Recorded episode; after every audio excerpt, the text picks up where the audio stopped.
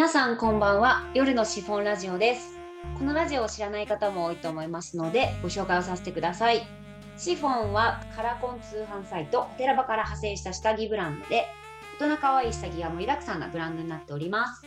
下着をこよなく愛するシャンティクマの2名が下着の枠を超えて悩めるすべての方の悩み相談に乗りたいという思いからこの夜ラジオの配信をスタートさせました。ポッドキャストでお聞きの方は、下着ブランドシフォンのリンクを概要欄に載せておきますので、気になった方はサイトをチェックいただけると嬉しいです。ということで、本日も始まりました。えなんかあの最近、うん。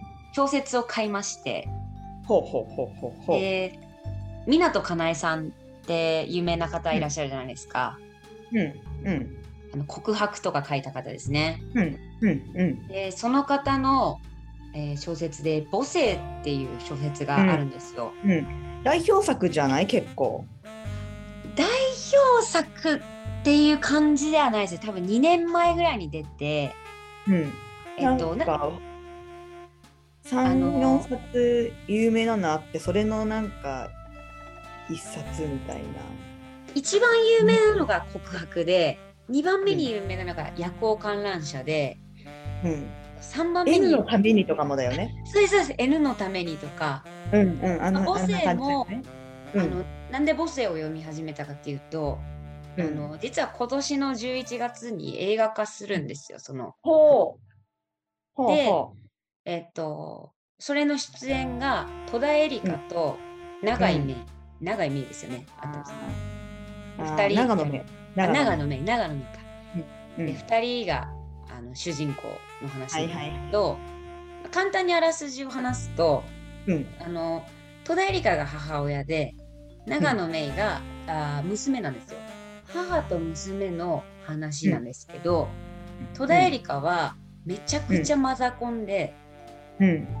で母親にもうんうすごく愛情をあうんのかけて育ててもらった娘になるんですね。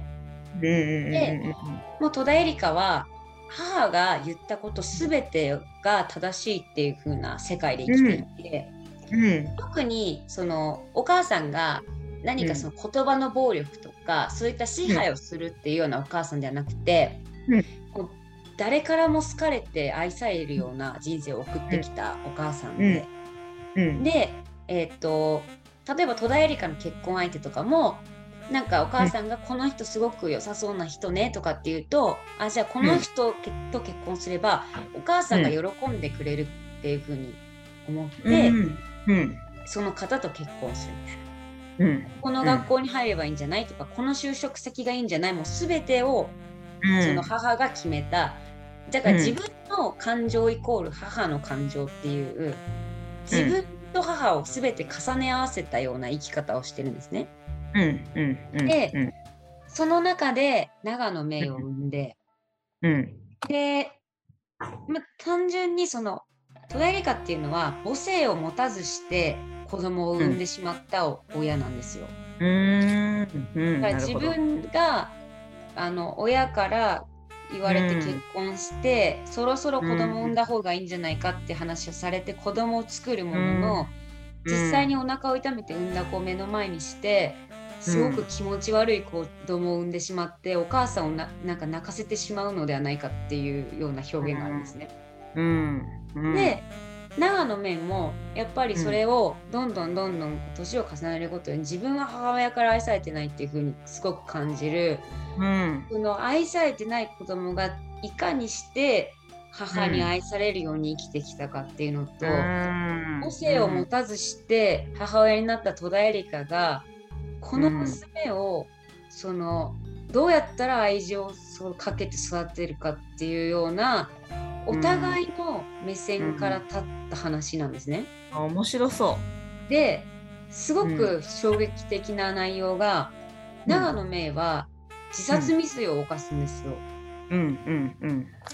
で結局なんでその自殺未遂をするまで長野芽郁が戸田恵梨香という母親から、うん。あのこうなんて言うんだろうな逃げるようにして生きたというかその、うんどうしてこういう風になっちゃったのかっていうのがこう描かれている話でうん。この本を読んで、うんその例えば私も母親とめちゃくちゃ仲いいんですよね。うんで、母親からもすごく愛情を注いでもらったし、まあ、仮に自分に子供ができても、うん多分母親親の愛情を自分もこうかけられるんじゃないかって別に母性はまだないんだけど、母性っていうものはこう芽生えてくるものだと思ってたんですね。でもまずそこがあの、誰もが女だったら母性を持つかって言われると全然違かったんだって思ったのと、はいはいはいはいはい。やっぱり母から愛されてた子っていう人は、うん。あの自分も同じようなことをできるっていうふうに自私は思ってたんですけど、うん。その実はどうやって育てられてきたかのではなくて、うん。その子のその性格だったりとかうん。親子って結局血がつながってて、一番の理解者なんだけど、実は全然理解できないこう家族ってたくさんいて、うんなんかその育ちとかっていう問題ではなくてその子自身の問題っていうのもあるんだなと思って。うんうんうんうん。なんかそういうその親子の中のドロドロした感情とか、うん。これはなんか母になってなくても娘視点から読んでほしいし母になってる人とか、今から母になる人が母の目線でどういうふうに我が子を育てていくかっていう感情で読んでほしいなって思うめちゃくちゃいい話だったんですよ。えー、面白そう。私も買ってみようかな。ああぜひでも今本当人気であの売り切れ続出みたいなんでぜひ電子で買ってくださ Kindle い。Kindle で Kindle で買ってください。あの読んでくれるやつで買うわ。ああ、 Audible で。で、 Audible まだなかったですよ。うっさーなかったですね。読んでくれるのはなかったです。じゃあまあしょうがない Kindle で買おう。本当にあの、2時間ちょっとで読めちゃう、うん。すごい頭の中に入ってくる話で、うんうん。面白いんだまあドラマ化されるぐらいだもんね。そうですね。うんあの、本当に、その中の小説の一つで、うん。私は我が子をあたうように育ててきましたっていう表現があるんですよ。え何のように？あたうっていうのは、うん。愛に、えっと、うん。どうやって書くんだっけすごいね、あの、初めて私は聞いたんですけど、愛情の、あ、愛情の愛に能、能力の能って書いて、はああたうはって読むんですよ。で、このあたうっていうのは、愛以上の、その、うん。まあ、情熱とか感情を込めて、この子を育てたっていう風な表現なんですけど、うん。この表現だけ聞いて、うん。そのこの中に出てくるある方が本当に愛情を育ててきたのであれば、うん。この表現は本人に言うべきではないっていうシーンがあるんですよ。あのいきなり本の始めが、うん。えっとある家族が出てきてその家族の、えーうん。娘が飛び降り自殺をしたと家から。うん。でその飛び降り自殺をした親御さんからのコメントみたいなのが新聞記事に載ってて、この子を与う限り育ててきましたっていうい一句から始まるんですね。うん。でうん。そのニュースを見たある人物が本当に愛情を持って育ててきたのであれば多分愛情を持って育てたなんて言わないんじゃないかって思うんですよ。うんうんうんうん。なんかわざわざ言葉にするような表現じゃない。うん。っていうところから始まってそれをなんでその人が言ったのかっていうのも本の中にかこう出てくるんですけどなんか、さっきねそれこそまあ前回の話とその表現の仕方もその話にちょっと出たんであれなんですけどその「うん。あたう」っていうこの表現が割とキーワードになっているのでいやーなんか湊かなえさんって私すごい小説何個か読んだことがあるんですけど、うんうん大体やっぱ暗いんですよ 本当に本当あの読んで明るくなる明るくなることってあんまないんですよやっぱ、でもそれがなんか引き込まれるというかうん。なんでこういう風な考え方ができるんだろうみたいな。いや、やっぱり才能なんだろうな。本当そうですよね。うんいやこれはもうすべての女性にはまず読んでほしい。ちょっと買ってみますわ。いやもうぜひちょっと感想待ちしてます。本当に面白かったですこれは。うん。オッケー。っていうなんかちょっと面白い小説の話でした。いやこれはでも本当聞いてる方もぜひね買ってほしいです。うん。読んでみる。でまあね多分映画に出てくる戸田恵梨香と長野芽がたぴったりですね。この、えー、キャスティング、バッチリ。あもう本当にバッチリですね。なんかあの本の中の母親はうん戸田恵梨香ほど若くないんですよ多分。もっと年いってる設定なんですけど、うん。で田舎のね話なんでうん。全然戸田恵梨香みたいに多分綺麗じゃないんですよ。うんうんうんうん。ただやっぱあの予告みたいなのを見て、うん、あ戸田恵梨香って本当に表現うまいなって思いました演。技力があの人あるよね。うまいですよなんかこうミステリアスな顔というかずいぶん前の話だけど、流星の絆とか。ああれ好きだったよ。ー確かにあれも名作ですもんね。ははいはい。僕だだいぶ前ですよね久しぶりに聞きました。すんごい前だよ。あれもうでも好きだったんだ。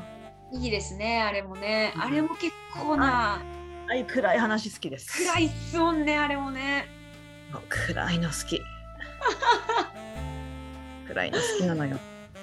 そうなんかいや本当にね面白かったですわこれは。うん。小説とかって読まれます？えー、あんま読まない。うんまあ結構時間もねかかりますもんね。そうね、そこの時間行くなら多分私スナック行ってるんだよな。いける。まあでも本をそうです読むねその、ときは、うんどうしても必要な本を読むときだけしか読まない。ああなるほどマネジね。メントの本とかわかんないけど、こうなんか知りたいこと勉強したいことがあったら本を読んうんうんうん。はするけども自分に必要だって思った時しか読まないからうんうんうんうん。普段は外出ちゃってるね。人と話しちゃってる方が好きかもな。うんうんうんうんでも今聞いたらやっぱ面白そうだからあの、読んでみようかなと思った。ぜひぜひぜひ、うん。なんかやっぱこういいですよね。小説はやっぱ想像力がかきたてられるのがいいですよね、うんうんうんうなん。んか映像にはまたない感じの、うんですよ。そうなんですよ。という感じですはいじゃあ今日も本題に早速入っていきたいと思います、はーい。えー今日もニュース記事を抜粋しております。はい今日はですね、恋愛未経験者が婚活症でも苦戦してしまうわけという記事です。はい。でこちらの記事の、えーっと話が結婚相談所の経営者として婚活現場の第一線に立つ筆者が急激に変わっている日本の婚活上について解説する本を連載しています。でこの本の中の一部っていうのをこの記事の中で抜粋しているといった記事です。はい。で、えー関西在住30代の看護師をしている女性の美月さん、仮名ですね。はいこの方が、えー20代前半から10年も婚活を続けてきたが、成果が上がらないということで、えーうん。当相談所に入会してきました。何が何でも1年以内に結婚するという気合に満ちていたそうです。うん。40代半ばまでに結婚して主婦になって子供を2人産みたいという願望を持っていたそうです。で、まあ、この方が婚活をしていってなんでこの婚活が今まで失敗してしまったのかっていうようなこのヒアリングをねされたそうなんですけども、うん。美月さんからは、まあ、例えば、美月さんがですね、深夜にかかわらず思いついたことを何でも LINE で送ってしまう。初デートで相手の希望を聞くことなく、私は肉が食べたいのでお店を探しておきますなど自分の希望を主張してしまう。でそのうん。お店もコースで2人合わせて34万のところを初デートで、えー男性に提示をしで初デートは男性が支払うといった内容になっているので、まあ、男性にすぐに惹かれてしまうと、まあ、要はこの方っていうのは結婚相談所には来たものの恋愛経験がなかったから、えーとこういったこう頭でっかちだね。そうですね。対応しかできなかったっていうのが、まあここに書き記されていると。はい。で、まあ、ただ美月さんも、まあ、関西関東問わずして28人もの男性とお見合いをしたそうです。その中うんうんで、税理士事務所を開業する40代後半の税理士うん春樹さんという方とようやく真剣交際まで進みました。うん。真剣交際ということで美月さんはより一層舞い上がって暴走気味。まだプロポーズの日にちも決まってないのに、水中でプロポーズしてほしいと言い出しました。うんもしく。はレストランで支配人がこの度はこちらのお二人をご結婚なさいますと紹介をして周りのお客さんが拍手する中バラの花束が欲しいといったもう本当に希望がねすごい大きなものになっていってでそれが結婚相談所の方といろいろ話をしていく中でこうお話をされていたと。はいはいはいはい。まあまあいろいろね他にもちょっと変わったエピソードがこの記事の中には記されてるんですけども、最後の中に、うんえー恋愛経験がないまま婚活を始める人が増えています。恋愛で傷つくのが怖い。結婚する保証もないのに、1年2年と時間を取られて面倒。だったら結婚相談所に入ってうん、プロの指導のもと、確実に幸せになれる相手を探してもらった方が、結果的にコスパが良さそうだという考え方が急増していると。うんそういったね、ちょっとニュース記事でした。なるほどね。まあ、ちょっとお花畑すぎてな。でも恋愛経験がないから、まあね、結婚にも至らなかったんだろうし、今までもね。はい。うん、だから30代でね、別に30代だから結婚したいけどできないのか、別に興味がないのかとかっていろんななんかこう、なんていうの、ね、賛賛否両論というか、うん。まあ、いろんなた人の思考が思考があるからはい。別に結婚できないことがどうとかでは全くないけど、この人はしたいようにできないんだもんね。うんうんうんうん。だからそうですね。うん。なんか、うーん、恋愛経験がないっていうふうにここに書かれてたんですけど、結局その未経験者って、やっぱうん。漫画とかで想像を膨らますんでしょうね。はいはいはい。こんなことされたいみたいな。はいはいはいはいはい。はいで、実際にそれが漫画の中では通用してるから、なんか、ひか全員惹かれないってふうに思っちゃうんですかね。うん。うんだからあれじゃない？AV あのあの童貞が AV ばっか見てそれを試しちゃうのと一緒じゃないの？あー確かに。なるほどね。うん。なるほど。いやでもそうそうそういうことですよね結局はね。そうそうそう分かりやすく言うよね。分かりやすくうん。分かりやすく、なんか、うんまだからさ結婚相談所に彼女は行くまでは良かったと思うのよ。だから結婚相談所の人がやっぱりこういうなんて言うんだろう教育しなくちゃいけないよねその、うんあのこういうものですよって大体こういうものですよって相手はこういう思うものですよ大体はと。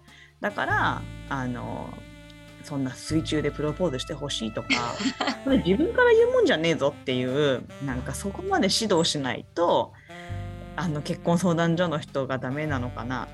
ダメというかダメじゃないんだけど必要なのかなって一瞬思った。うん、いやそうですよね。だってまあ結婚相談所の方は結局結果にコミットしないとビジネスにならないですもんね。だ。からやっぱこうどんどんどんどんレベル下げていくんでしょうねやっぱ、うん。これだったら大丈夫ですよのもう結構うんあのすごい低めのレベル設定からするんでしょうねやっぱ。うん、なんか私の知り合いが結婚相談所に、その登録したのね。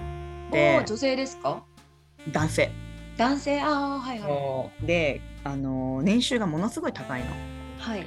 彼はねうんうんうんま世間一般よりも高いんだよね。うんうんでなんていうのかな結局恋愛経験もあるしはいあのもう婚姻経験もあるし結婚ねプラス1だからね。はいこういう経験ある中で離婚をして新しくそのやっぱりやり直したいと思ったみたいで結婚っていうものをうまくいかなかったからやっぱりもう一回、今の僕だったらできると思ったんだろうね。いろいろ経験して。ほんはい。今度奥さんになる人は幸せにしたいとか思ったんかな。そうは知らんけど。うんで、あの登録してなんていうの？この相談所にやっぱりこう登録したんだけどやっぱ妥協ができないんだよね。うーん。なるほどね。この人こうあの全然共通点はあまりないんだけどこの結婚相談所にそのなんていうのそ登録したっていうところぐらいの共通点しか私の知人もこの記事の件もあんまり共通点はあるわけではないんだけどうんうんうんやっぱり妥協なんだよ結婚相談所って。うんうんうんうん分かりやすく言うとねそこに王子様がいるとか、思えたら幸せだけどやっぱりなんて言うんだろうこの人はまあ何初回のデートで3から4万円のしね肉食べるなんていうことなんてもうありえないからある程度うん相手のことを思って妥協が必要だよね。うんそうですね私の知人は年収が高いからまずは見た目が可愛くないとダメとか言うのよ。そんなのも妥協必要じゃん。確かにね。だから私は恋愛自由恋愛は妥協なんていらないかもしれないけどでもその中でも妥協してる人とかいると思うのよ。彼ここいいけどやっぱりここは微妙だなって。いやでもね。妥協っていうとネガティブだけどね。なんて言ったらいい？いうーん。寄り添い？確かに確かに。だって人間100%なんて絶対無理ですもんね。そうそうそうそうそう。うん。だからそれをうまくなんかこうなんか理解受け入れるっていう能力がやっぱり必要なんだけどそれがない人が結婚できないんだと思うんだよ。うーんなるほどね。確かにそうですね。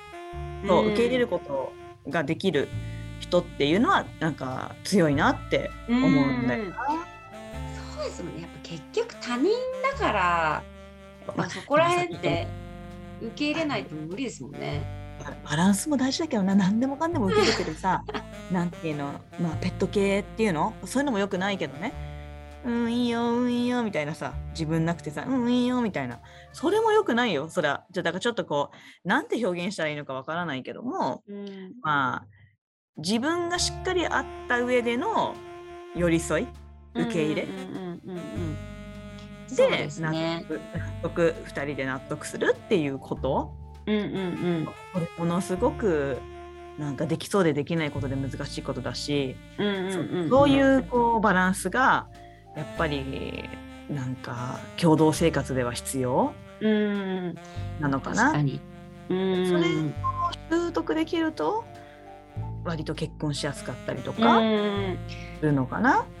確かにね。なんかあとはこう難しいし、自分も結婚する時はそんな風に思わなかったけど、うん。この人と一緒にいて何かしら自分にメリットがあると思ったら結うん婚うん。できますもんね。うん。それが魅力だもんね。お金なのか性格なのか、居心地なのかわかんないけど、うん。うん。うん。その人がその結婚をちゃんとこう合理的に風に思ったらそれでって感じもしますね。お互いにそこは。そうだねそうだね、うん一緒にいて元気になるとかさあそうそうそうそうそうそうですね。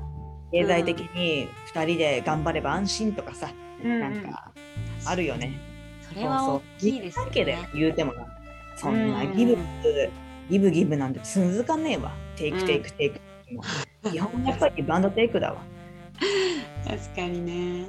だからだからもう基本ギブアンドテイクだし、うんその受け入れるっていうことがある程度必要だし、うんうんうんで考えた時に初回のデートで34万のコースを勝手に予約するってマジクソだぞ。うん。だいぶだいぶ強いっすよね。あ自分勝手すぎる。うーん確かに。ド M の相手だったらいいけどね。そうですね。本当に。いやでもこういう人も世の中にいるんですねやっぱり。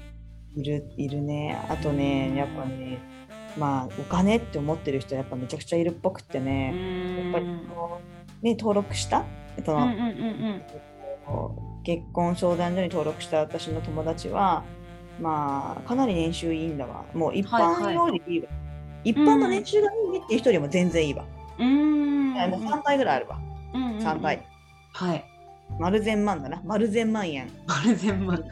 丸千万円。はいはい。で、なった時にやっぱりオファーがめちゃくちゃ来るのよ。いやーまあでしょうね。でオファーがめちゃくちゃ来て見せてもらったの。はいまあ、来てる人たちのそのポテンシャルをポテンシャルっていうかはいはいそのプロ、うん年収さ200万円とかでさうんうん千万円のオファーするんだよ。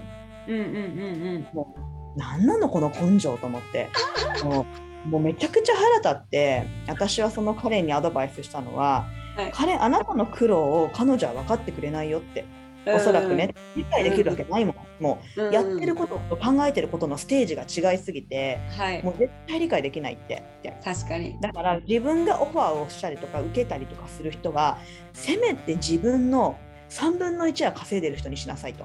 うーんまあ、確かにそうですよね。そうじゃないと難しいですよね、そう。もう理解できない。飲みに行くとか、うん。うん。何するとかこういうこうこういうふうに考えてこう合理的に考えてるとかもう多分むずいでしょうね。もう。うんうんうんうん。だって私でさえ自分の年収3分の1の同い年の人と喋っても多分合わないよ 話。確かに。何そうですね。うんうんうんうんだからなんていうのかな。浅ましい世界だよ。いやそう本当で結す婚相談ね所というそのあれも浅ましいよ。うんうん私はそんなおこがましいなんて言うんだろうことはできないなと思いましたシャンティは。うーん確かに。がわかんない。年収1億ぐらいの人にオファーなんてできないわ、そんな自信ないわそんな。年収1億の男性の妻になる自信なんてございません。確かに その通りですわ。ういやん、ー面白いですね本当に世の中って。いろんな人がいますね。話はまとまってないですけども。はい。ただただこのなんて言うんです？このね結婚相談所っていうものうん。がなんか、まあ、あんまりなんかなんて言うんだろう。結婚相談所っていうものの中でも、えー恋愛をしに行くっていうことは妥協した方がいいっていうふうにシャンティは考えます。うん。はい、うん。いやうん。その通りだと思います。結婚のパートナーを探しに行くわけだから恋愛しに行くわけじゃないからね。そうですね、うん。それは結構大事かもしうんれないです、はいはいいやーということで、まあ、こんな感じで、えー、とこちらのラジオでは、まあ、こういったニュース記事をご紹介したり、まあ、あとは、えー、と皆さんのお悩みもごそう、えー、とこちら、えー、とお便り募集しております。概要欄にリンクを載せておりますので、そちらからお気軽に悩み相談いただければと思います。はい。ではまた、えー本日はここまでです。また次回お会いしましょう。さよなら。さよなら。